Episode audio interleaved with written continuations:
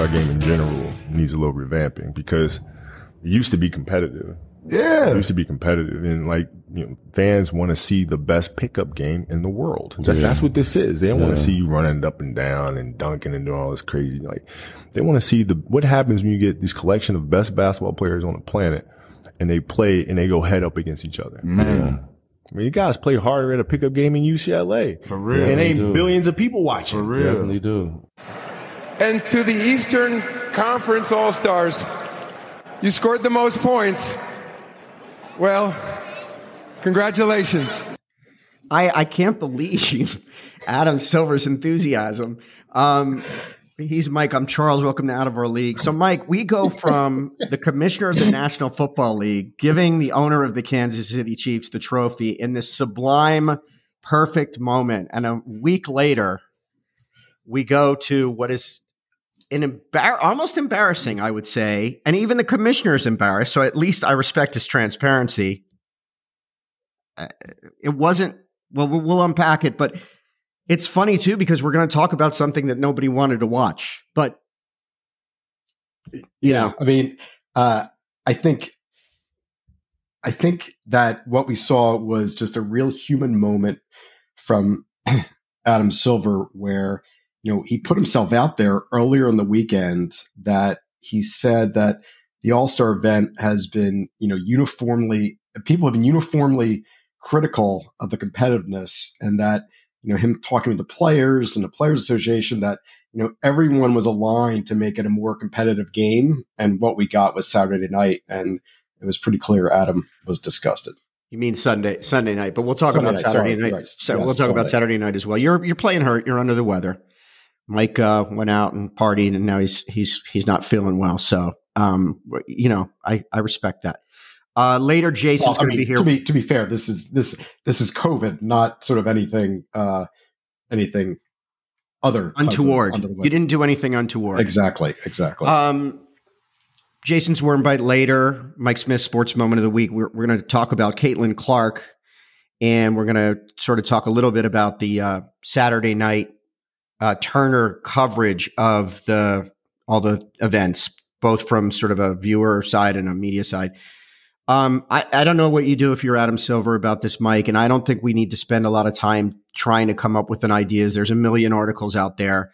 Maybe the one thing I thought might be interesting is why this is so important to the NBA from a business standpoint, because unlike the Pro Bowl, the NFL has a neutral site championship game, but the NBA does not. And so the only way they can have sort of a hospitality sponsorship event, and, you know, their draft is not really that big either. So this is their moment. This is their opportunity. And it's this giant game that's sort of the end of it. And it's because there's not the attitude that Kobe Bryant had, I should say. It's lackluster. And I love the NBA, and I found it to be almost unwatchable. I think the answer is yes to all that. And also, it's interesting that despite our feelings on the competitiveness of the game and some of the things that went on over the weekend, you know, ratings are up for the game, which is kind of shocking, again, off an incredibly low base. But to your question, you know, the NBA, different model in terms of its draft and its championship playoff rounds. And so this is their weekend where they rotate to different events, and they get a bidding dynamic going on with different host cities, and they host a whole weekend of hospitality with all their sponsors, all their business partners, all their business prospects. And they also have a tech summit and bring together thought leaders to bring innovation to the game. And, you know, this is their Super Bowl on the business side in terms of having everyone come together.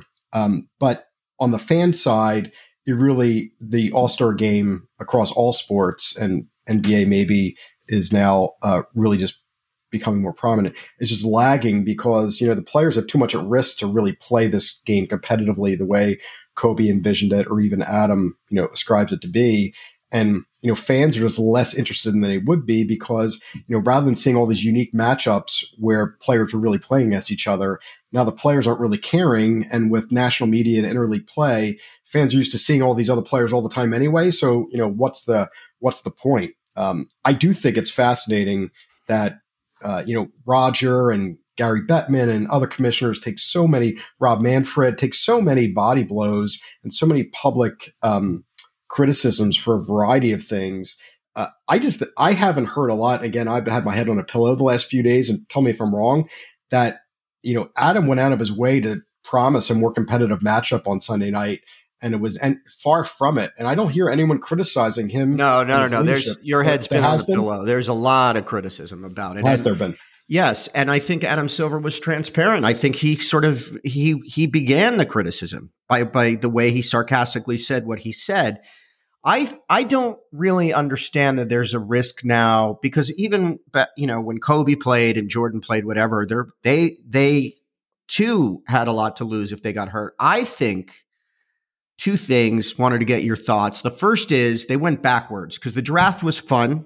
Even the NHL, I believe, has gone back to the draft for the All-Star game. So we lost that thing. And I think the thought would be, well, if it's East-West, it's more competitive. It's not. They don't care. They don't have conference-like affiliations.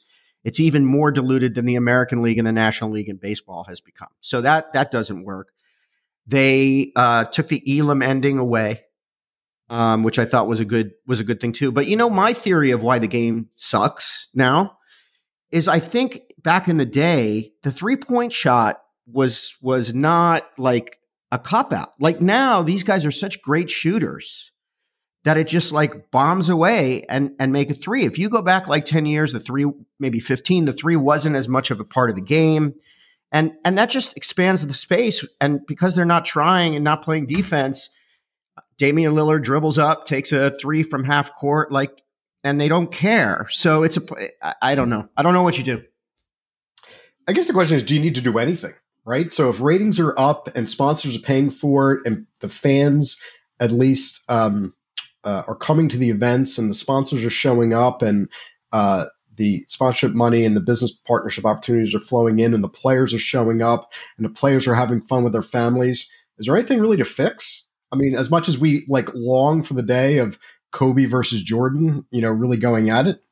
My answer to that would be the NHL attitude would be exactly what you said. And the NFL attitude would be Roger challenging all of us to figure out a way that the next day we could be proud of what we put on. And the problem would be, I don't know what they do.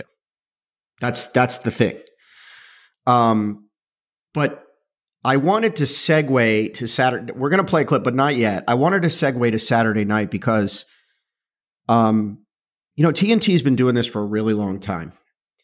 And I know their studio show is the gold standard, but it may be time for a completely fresh take on this event. Kenny Smith, who we'll talk about in a minute, was so dismissive of the three-point shootout and like only cared about the dunk contest. It's like it seemed like they were about as excited about the broadcast as the players were. And maybe they were all partied out. I don't know. But it was just sort of like, and I've never gotten that skills competition thing where they dribble. It just, all these things don't work. The slam dunk contest, I guess, works if you get names, but it was still won by a guy in the G League. When they did the Rising Stars, they had a G League team. Like, I don't know. But it's hard to watch. I like all these things are, you know, made for TV events trying to satisfy a whole lot of different business interests and player relationship interests while not getting anybody hurt and letting everybody have fun. And you're trying to, you know, check a whole lot of boxes that really are sometimes in conflict with each other. Totally agree. They did try one thing, and I think it was kind of a success. They did this Sabrina Ionescu, who plays for New York, and they in the WNBA, and she plays for New York, right? Yeah. Okay, and they did against Steph, and so Steph wasn't part of the three-point shootout, and I think that thing was well received. There was a moment, however, that's gotten a lot of buzz on social media when Kenny Smith was talking to Reggie Miller, and may I remind everybody before Jason plays this clip that Reggie Miller is the brother of the great Cheryl Miller. So Reggie has an invested piece in this conversation. Are you kidding me? Let's play the clip. I think she should have shot from the women's line. She should have shot from the women's line. That would have been a fair contest. I still root for Sabrina. I still root for Sabrina. We all are rooting for Sabrina. No. She should have shot from the three-point line that the women shoot from. Why are you putting those boundaries on her? That's not a boundary. That's what the game is. She wanted to shoot. They have a smaller ball, don't they? She shot a WNBA ball. WNBA ball is smaller. She shot with the WNBA ball. Yeah, but she should have shot from the line. There's a women's tee in golf and there's a men's tee. Now, Mike, I do want to say a couple things, and then I'll let you jump in. If she had competed in the men's contest, she would have come in second to Damian Lillard, is what I was told. And, you know, you brought up this point, so I'm going to give you the credit. I didn't even think of this. If there's a woman on the broadcast, if Cheryl Miller's on the broadcast, if Candace Parker's on the broadcast, is it a different conversation? I just, you know, and this got a lot of play and, you know, I don't think Kenny Smith meant anything, you know, it's sort of, if you want, you could call it willful ignorance, or you could just call it whatever you want to call it. I don't want to call it anything is my point, but it's just, it's getting a lot of play. Yeah. Well, fortunately, maybe this is a good time for me to have had my pillow the last few days. So I haven't been as in touch with it. My whole basis is Saturday night, I was watching it, and the entire time I just felt very awkward having these three dudes try to commentate on this historic moment for women's professional basketball, having their greatest shooter of today going against the greatest men's shooter of today and, you know, going toe to toe. And to not have a women's voice who has, you know, walked 1,000 miles in Sabrina's shoes to be a commentator in that moment just was such a massive miss. I was sitting on my couch with my wife, just sort of saying it out loud. I just was couldn't believe it, and I just wonder, how did that happen with, you know, all the production people around Turner? How did, you know, just somebody not even think of that, or did somebody think of it and it was actually dismissed as not being a valid idea or a usable idea, which would have me more troubled. And I also just wonder, you know, how does the NBA feel about all this? Because, you know, their goal of this is to try to really elevate the WNBA and try to showcase it in a national spotlight and really just show really what an amazing athlete Sabrina is. And, you know, again, I, you know, Kenny and everyone was saying we're rooting for Sabrina, and yes, I'm sure they were. Just the whole thing was just awkward and tone deaf, and just was so easily corrected by just having, you know, the right voice sitting at the table as a commentator. You know, I think TNT is just, they like, if ESPN had this for a year, it would be very interesting. And a lot of what they do, I think, is not great. We'd have Stephen A. yelling or whatever, but they have Mike Breen, now JJ Redick and Doris Burke in the booth. And because she's good, not because she's a man or a woman. Candace Parker's good. And she's on TNT. So I just feel like they've been doing this for a long time, and it may be like, you know, what's that? Turn the page, go to this date. This is the way we do it. And, it needs a refresh, but, I don't know what you do. The other thing I wanted to talk about, do you have another comment about the NBA, or should we move on? No, I mean, I think the only thing I'd add to this is that it went over so well, and, you know, it was so close, and, you know, Caitlin's going to be joining the WNBA next year, and we're going to talk about her, later on, that, you know, there's going to be another version of this that will maybe have, you know, 2 versus 2, or even, you know, even more WNBA versus NBA players. And so I fully expect this to be rectified next year with just different voices, adding different context and different perspective, and just elevate the conversation in a way that is going to bring more fans in a way that everyone's going to feel good about what they're watching. Now, here's what I hope doesn't happen, okay? Because this is when these things go too far. Kenny Smith should not be removed from that event. I know, but we live in a cancel culture world. So I don't agree with his comments, but he should not be taken off that event. They just should add a woman that they think is qualified to talk about it. But the whole thing, whatever. Anyway, the other thing that you look forward to when the Super Bowl is over is the Stadium Series, which here's the thing about the outdoor games, and I worked on them a lot. In the market, they're awesome. They light up the city. People go nuts. It's a great fan experience. But it doesn't work on television. And I guess my question is, you know, should they have just left it with the Winter Classic? Or have they said, and this is a very NHL thing, we want national fans, but we're a local game. So if we play an outdoor game in Seattle, we light up the market. We create more Seattle Kraken fans. If we go to Jersey, we've got the whole, you know, tri-state area thing. I think they lean into that. And I don't think that's a bad idea. But I also don't think they've cracked the code on the television product, from everything from the fans being far away from the glass at these games. Yeah, listen, I attended Winter Classic as a fan way back in the day when the Flyers played the Rangers at the Phillies. I did that game at Citizens Bank Park. So I can blame you. I can blame you for this one, Charles. It was maybe the worst sort of value for money of any sporting event. Can't blame me for that. No. What's that? I can't blame you for that. Can't blame me for that. But I do know that, you know, these games are very valuable to the NHL for all the partnership reasons that they bring in, ways for sponsors to activate, just like we just talked about with the NBA and their All-Star Weekend. And the clubs really use it locally, and it really, you know, rallies a fan base. And, you know, the local attendance numbers this past weekend at MetLife were, you know, really, you know, quite strong, you know, considering, you know, some of the sea kills with the pregame concerts and some of the snow, you know, they still had, you know, 70 to 80,000 fans show up on two separate nights consecutively, which by all accounts is pretty amazing.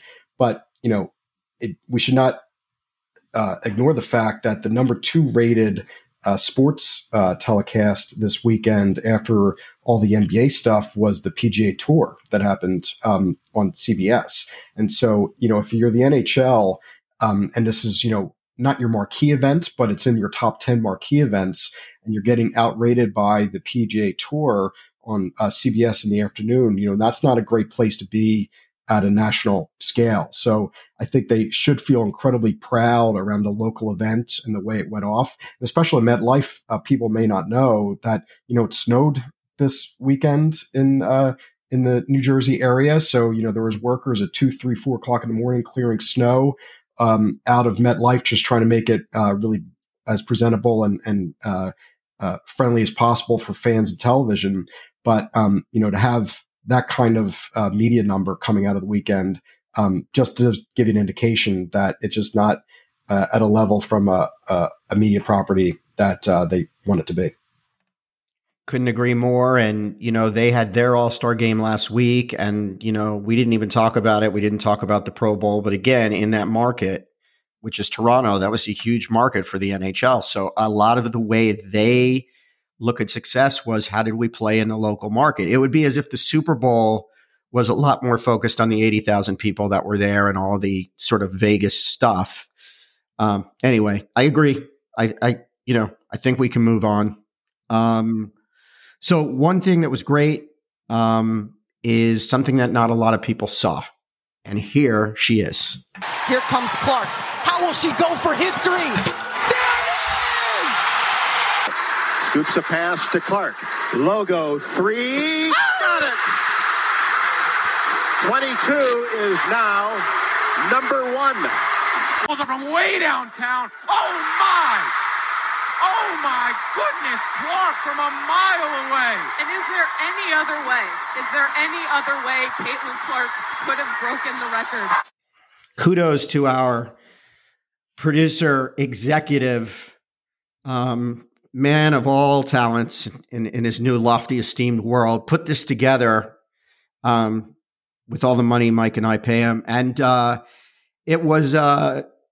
you heard from Peacock, you heard Iowa radio, and you heard Michigan student radio. Mike, one thing basketball has that the other three sports we talk about a lot doesn't have, and I'm not including soccer, is a strong women's game and a strong women's following, and it builds a lot of basketball fans. And this lady is pretty unique.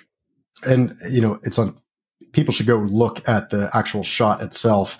They referenced that it was a long three, and it was, you know, a very long three, even by, you know, NBA standards. So she is a generational talent. We've known that, and she rose to fandom to stardom last year during the NCAA tourney, and the star just continues to rise. It sort of is interesting that this kind of moment again was only visible on Peacock. Which I don't think I actually saw what the actual viewership was on Peacock. I don't know if they announced that, but it clearly would have depressed it by hundreds and hundreds of thousands of potential people that would have watched it. One of our most loyal listeners, my cousin Brian, actually texted me, upset that he couldn't access it because he doesn't have Peacock. And I told him that he should, buy less Starbucks and just, buy Peacock for these moments. But it is more of these strategic choices that media partners and leagues are making, that sometimes you're going to have the best games actually forcing fans towards properties that are going to limit distribution. And that's unfortunate for fans, because not everyone was aware there was on Peacock, had the ability to get to Peacock, and it limited the exposure of an historic moment. Yeah, I mean, I agree. And it feels like that might be changing a little as time goes on, but it's still kind of back page. Should we hand it over to our new esteemed executive, big shot, network guy? Should we do that? Yeah, and I just want to at least acknowledge, like I did before the pod, he's rocking a very, very cool Tottenham Spurs sweatshirt, so I have to give him that. So, ladies and gentlemen, the man, Jason Wormser. I wish I could score goals for Spurs. That's all.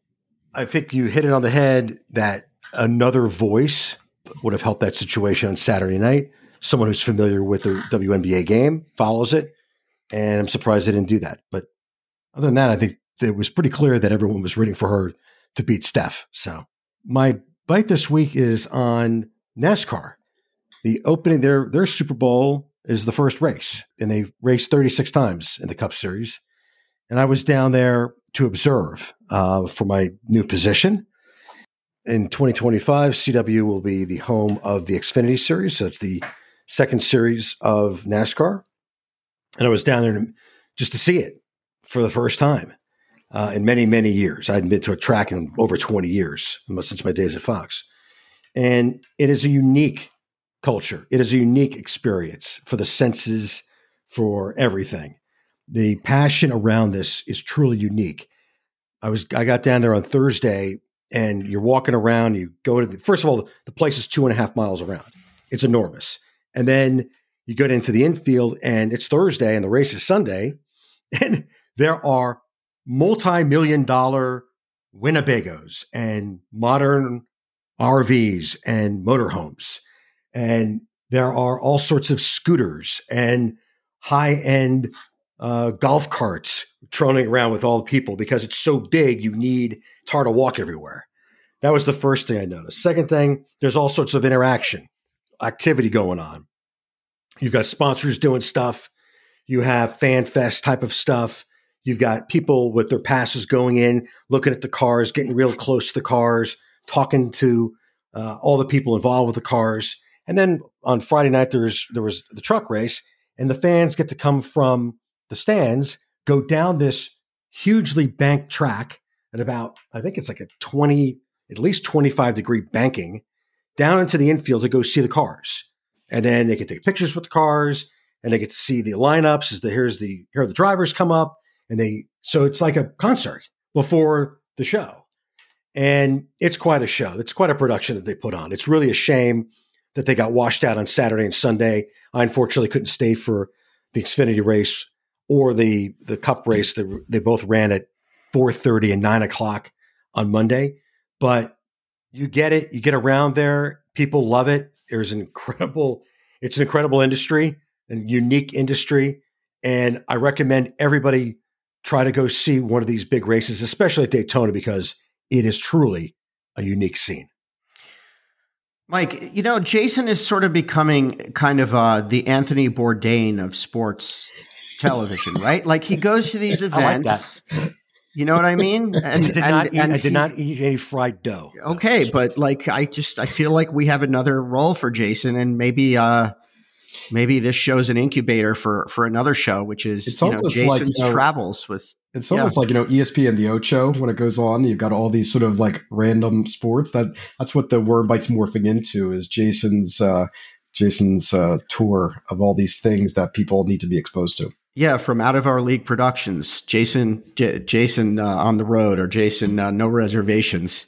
So that really quick before we get to the Mike Smith Sports Moment of the Week, that's another sport. Like it's great to go to, but on TV. And as my friend, the late great John Saunders, used to say, whenever we had NASCAR, when we were assigned to the very fun, compelling Saturday Wide World of Sports studio, where we came on like 3 times in 90 minutes. 3 hours of left turns. There's a lot of left turns. Yeah. Until they go to, and then they have a road course. So, Mike Smith, Sports Moment of the Week. You found your way to Indy and Anna Turner's NBA All-Star broadcast last weekend. Starry, the crisp, refreshing lemon lime soda, of course, sponsored the three-point shooting contest. In your role as head of brand marketing for Starry, you had yet another 3 seconds of fame, appearing on court to hand Dame Lillard his winning trophy. And I heard you were a little sarcastic about the game as well. Dame did well. And the three-point shootout, I think, actually probably now is the highlight of the weekend, I must say. But go ahead. But I should have like handed it to him and like smiled more. Like I was not exactly as crisp with my hand off as I should have been. Does it bother you you're peddling sugar drinks to youngsters?